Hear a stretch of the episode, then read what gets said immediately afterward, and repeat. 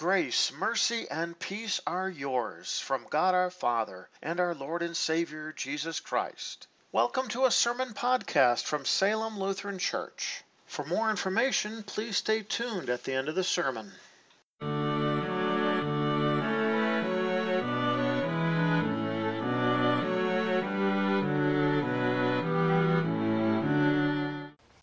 Our first lesson for this third Sunday after the Epiphany is found recorded in the book of Isaiah, chapter 61, beginning at the first verse. The Spirit of the Lord is upon me, because the Lord has anointed me to preach good news to the afflicted. He sent me to bind up the brokenhearted, to proclaim freedom for the captives, and release for those who are bound, to proclaim the year of the Lord's favor and the day of vengeance for our God, to comfort all who mourn, to provide for those who mourn in Zion, to give them a crown of beauty instead of ashes, the oil of joy instead of mourning, and a cloak of praise instead of a faint spirit, so that they will be called oaks of righteousness, a planting of the Lord to display his beauty. Then they will rebuild ancient ruins. They will raise up what was formerly devastated, and they will renew ruined cities which have been devastated for generations. Strangers will stand and shepherd your flock, and foreigners will be your farmers and vine dressers. You will be called the Lord's priests. You will be named ministers of our God. You will eat the wealth of nations, and you will boast about their riches. This is the word of the Lord. Our second lesson is found recorded in 1 Corinthians chapter 12, beginning at the 12th verse. St. Paul writes, For just as the body is one and has many members, and all the members of the body, though many, are one body, so also in Christ. For by one Spirit we all were baptized into one body, whether Jews or Greeks, whether slaves or free people, and we were all caused to drink one Spirit. Furthermore, the body is not one member, but many. If the foot says, Because I am not a hand, I am not part of the body, it does not on that account cease to be part of the body. If the ear says, Because I am not an eye, I am not part of the body, it does not on that account cease to be part of the body. If the whole body were an eye, where would the sense of hearing be? If the whole body were an ear, where would the sense of smell be? But now God has arranged the members in the body, each and every one of them, as he desi- desired. If they were all one member, where would the body be? But as it is, there are many members, yet one body. The eye cannot say to the hand, I have no need for you, and again the head to the feet, I have no need for you. So if one member suffers, all the members suffer with it. And if one member is honored, all the members rejoice with it. You are the body of Christ, and individually you are members of it. This is the word of the Lord. We read from the Gospel of Luke, chapter 4, beginning at the 14th verse. Jesus returned to Galilee in the power of the Spirit, and news about him spread through all the surrounding area. He was teaching in their synagogues and being honored by everyone.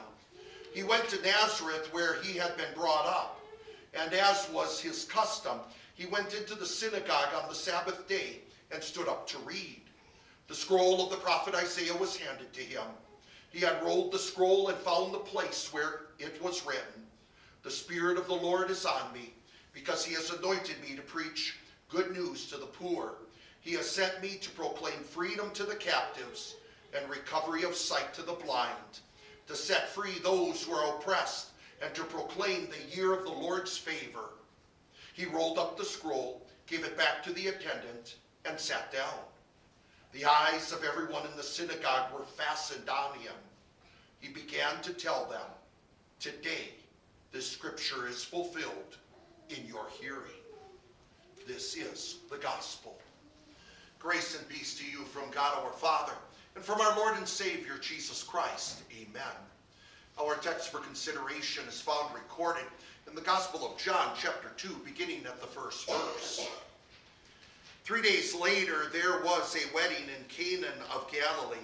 Jesus' mother was there, and Jesus and his disciples were also invited to the wedding.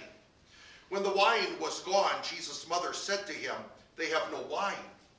Jesus said to her, Woman, what does that have to do with you and me? My time has not yet come. The mother said to the servants, Do whatever he tells you. Six stone water jars, which the Jews used for ceremonial cleansing, were standing there, each holding 20 uh, or 30 gallons. Jesus told them, Fill the jars with water. So they filled them to the brim. Then he said to them, Now draw some out and take it to the master of the banquet. And they did. When the master of the banquet tasted the water that had become wine, he did not know where it came from, though the servants who had drawn the water knew. The master of the banquet called the bridegroom and said to him, Everyone serves the good wine first, when the guests have had plenty to drink, then the cheaper wine. You saved the good wine until now. This, the beginning of his miraculous signs, Jesus performed in Cana of Galilee. He revealed his glory, and his disciples believed in him. This is the word of the Lord. Your brothers and sisters in Christ, and brothers and sisters who rejoice in the fact that Jesus is our Epiphany Lord. Ha ha, I gotcha. And this text, some say, is one of those aha, I gotcha ones. Jesus turning water into wine means that wine has alcohol. He's promoting alcoholism. Therefore, Jesus can't be our Savior. The Bible is all wrong. And you're brainwashed for listening to this. Aha, I gotcha. Now, time out. Wait one moment. What drinking alcohol is not what is sinful. Now, drinking it to excess and pickling your brain is certainly against God's holy will. But alcohol in and of itself is, is, is not sinful. We see it as, as, as a gift of God, not to be abused. And concerning the master of the banquet saying that when people have had plenty to drink, doesn't automatically mean that he's promote, promoting alcoholism or drunkenness. To say Jesus turning water into wine is proof that he is not our Savior. Just does not hold water. Aha, I got you. See how Jesus treated his mother? He didn't call her mother, which would have been a term of respect. He referred to her as just woman. When she had asked that they have no wine, and then to say these words, woman, what does that have to do with you and me? See, that's proof right there that she's not the Savior. The Bible's wrong, and you're foolish to listen to any of that. This is not a ha ha, I got you. One, yes, Jesus did call his mother woman. And yes, we may think it's disrespectful, but that's not how Mary took it. We hear of nothing in here of Mary firing back at him and, or scolding him and being extremely upset by what he said. Yes, he spoke to her very direct. What is interesting is how she really did respond. She went to the servants and told them, Do as he says. There is no aha, I got you any place here when we talk about that first miracle that Jesus performed when he went from his private life to now his public ministry. See, everything began with his public ministry when Jesus was anointed by the Holy Spirit at his baptism. The Holy Spirit came upon him in the form of a dove. Remember the voice from the cloud that said, This is my son, whom I'm well pleased, the chosen one? and made it very, very clear that he is the anointed Messiah. He is the Christ. Following that episode and, and that formal announcement, Jesus would spend the next six weeks, 40 days exactly, in the, the de- desert fasting and praying. And it was during that time that Satan was tempting him. After that episode, Jesus began to start gathering up disciples and began with Andrew and John because they heard from John the Baptist and they were his disciples. They heard, Look, the Lamb of God who takes away the sin of the world. And exactly what John said when Jesus was walking by. And Andrew and John both started to follow Jesus. Andrew went and got his brother Peter and Peter joined the group of disciples. And the next day, Jesus meets with Philip and Nathaniel, and they also join as disciples. So those first five disciples were more than likely the disciples that are spoken of in our text. Three days after choosing Philip and Nathaniel, that is when Jesus had the invitation and went to this wedding at Cana. I find it fascinating that Jesus would take time out to even go to a wedding celebration because you would have thought, hey, he's only here for three years. There's probably plenty of work he needs to be doing. He needs to be gathering up large groups of people. He needs to be out there preaching and teaching. And he takes time out for a wedding. Really, it shouldn't surprise us at all because marriage is not a human institution in the sense that it was made by man, but it's a human institution that has been instituted by God Himself. And so Jesus honored the guests with His presence. He attends this wedding, and it was at this time that we find out that they ran out of wine. Now, the wedding celebration could actually go for even up to a week. So running out of wine is probably not totally surprising, but it's definitely would be embarrassing. And Mary was very concerned about that. She approaches Jesus to, to let him know that they have no wine. But Jesus' reply is very unique and wonderful in the sense that he had to remind her again of the very thing that he reminded her when he was 12 years old and was at the temple. Remember, he told both Mary and Joseph that he was here to do his father's business. He wasn't here to carry out the wishes and desires of his mother Mary. He was not the carpenter's son and was raised to build furniture. No, he was here to do the Father's business, the Heavenly Father's business. And clearly reminded her of that again. She tells the servants to do as he says. And he tells the servants to fill the six water jars, each holding between 20 to 30 gallons, and to fill them with water.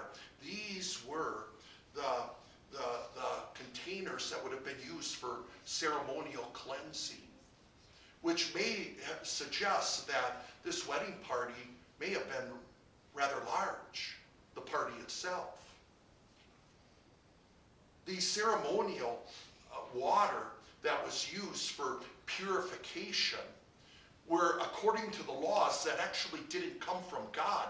These were man-made laws that eventually became traditions. And out of all the laws, the ones that are the most prevalent are the purification ones. A thousand and one different mandates concerning what's called ceremonial cleansing. These containers were now empty, and Jesus invited them to fill them up and they filled them to the brim. And then Jesus had them take out that water that had now turned to wine and give it to the master of ceremonies. Notice that Jesus didn't say abracadabra. He didn't say hocus pocus uh, or anything like that. He didn't wave his hands over it. It didn't start boiling and cooking and steam came out from it. In fact, he didn't even pour any type of chemicals in it that would convert it into wine. They put water in and they took wine out. And the servants knew because they were the ones who were told to put the water in and to take out the wine. That Jesus gave and made to the master of ceremonies was the best. Jesus makes no junk. And the master of ceremonies had to comment on this. The tradition and practice is you do the good wine first, and, and then when people have drank freely, is literally what the Greek says, then you bring out the, the cheaper wine. But here, the best wine now? But that's exactly what happened at that first public miracle. And it was a miracle, a supernatural act. Not even science can figure this one out. No human being can turn water into wine and have it taste the best. There was no trick here. This was a miracle, and, and, and the word for miracle is literally the word for sign.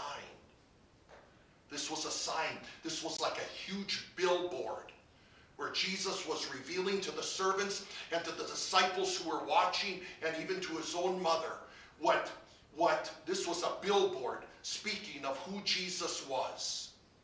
And what can we say for sure about Jesus? Well, the billboard just cries out that this is an all powerful Savior. This is the Son of God. This, this, he is the all powerful one who can turn water into wine. And notice how he uses that almighty power. He doesn't use it to show off, he doesn't use it to brag and boast. He uses it to help and serve. I find these words extremely comforting, especially when I go to the Lord in prayer, knowing that the power of prayer is not how I pray or how often I pray or how many people join me in prayer, but rather the power of prayer is in the fact that God hears our prayers and has the almighty power to answer those prayers. This is why we always pray, not my will, but your will be done. And notice what we can even pray for. I look at my own life and I think of all the times I perhaps have missed out on opportunities to go to the Lord in prayer because I, I make the excuse to myself, well, that's a little thing. I won't bother God with that one. Mary went to Jesus because they ran out of wine. That doesn't sound like a, a major uh, issue or, or something to have to go to the Lord with. But Mary did. Don't chicken out on going to the Lord. And don't, and, and realize that Satan doesn't want you to go to the Lord in prayer. Whether it's a big thing in your mind or a little thing, take it all to the Lord in prayer. And know that he hears and answers our prayer. He's the Almighty. But he's also the merciful. Mercy is that beautiful, beautiful word that is easily translated and ought to be translated undeserved love. To have a Lord that what he did, he did purely out of love. What did this bridal couple did?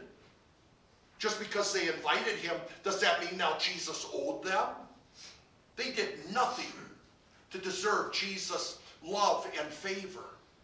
And yet it was out of love that Jesus did answer the prayer and turn that water into wine. It's this same mercy that we cling to, knowing that it is this feeling of God, this mercy of God, this love of God, is why he left the glories of heaven to come here on earth to be our Savior, to live the life we could not live because we're sinful human beings who have fallen short of his glory to suffer the punishment for sin, which is death, which you and I could not suffer because we would not live. But he would do it in our behalf, and then on top of it, conquer death. It was all by grace that God did this. He didn't do it because he owed it to us. He didn't do it because we did something to deserve his grace and favor. He did it purely out of undeserved love. This is why we pray to a Lord, not my will, but your will be done, knowing that his will is always going to be one of love. And out of love for the saving of souls. But above all, this miraculous sign just cries out that he is worthy of our faith. He is the Son of God and he is the Son of Man in one person. See, every time a new hymn book comes up or comes out, and in my lifetime, if we decide to go to this new hymn book, this will be the third one that I've experienced in my life. But every time a new one comes out, they always like to tweak on the church year. And I pray that any hymn book coming out, and even those that will be in the future, will never erase from the church year calendar the season of Epiphany. It's an important season that we cannot overlook. It's an important season that each and every one of us truly need because it is the season where it's emphasized that our true Savior is the Son of God and the Son of Man. If you take one of those away, then Jesus cannot be our Savior. If you take one of those away, then you treat Jesus as simply, well, he was born of a teen mom, and therefore he. Uh, he, he, he can sympathize with us because of all the, the, the problems and the troubles and, and the pains that he faced in life. He's an example of how you can succeed in life. And if you deny that he is the Son of God, then you deny the fact that Jesus is just a, just a good man who did good things. And you can earn God's favor like Jesus did. That's no Savior at all. Our Savior is not just some example, even though we truly can learn from him. No, our Savior is the Son of God and Son of Man. He took on human flesh to pay for our sins in full. And he is the Son of God, which means the victory of forgiveness of sins and the hope of everlasting life now counts for everyone.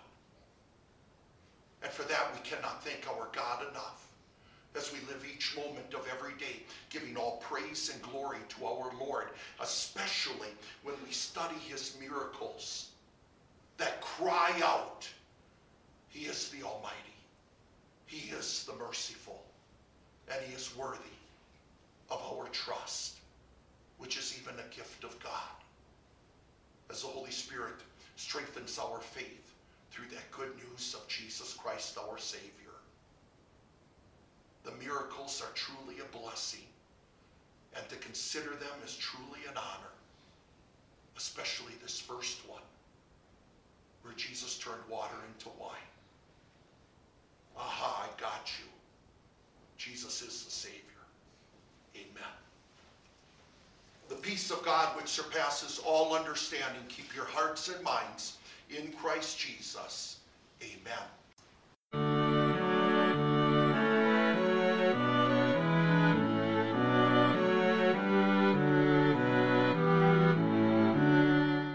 Thank you for taking the time to listen to a sermon podcast from Salem Evangelical Lutheran Church.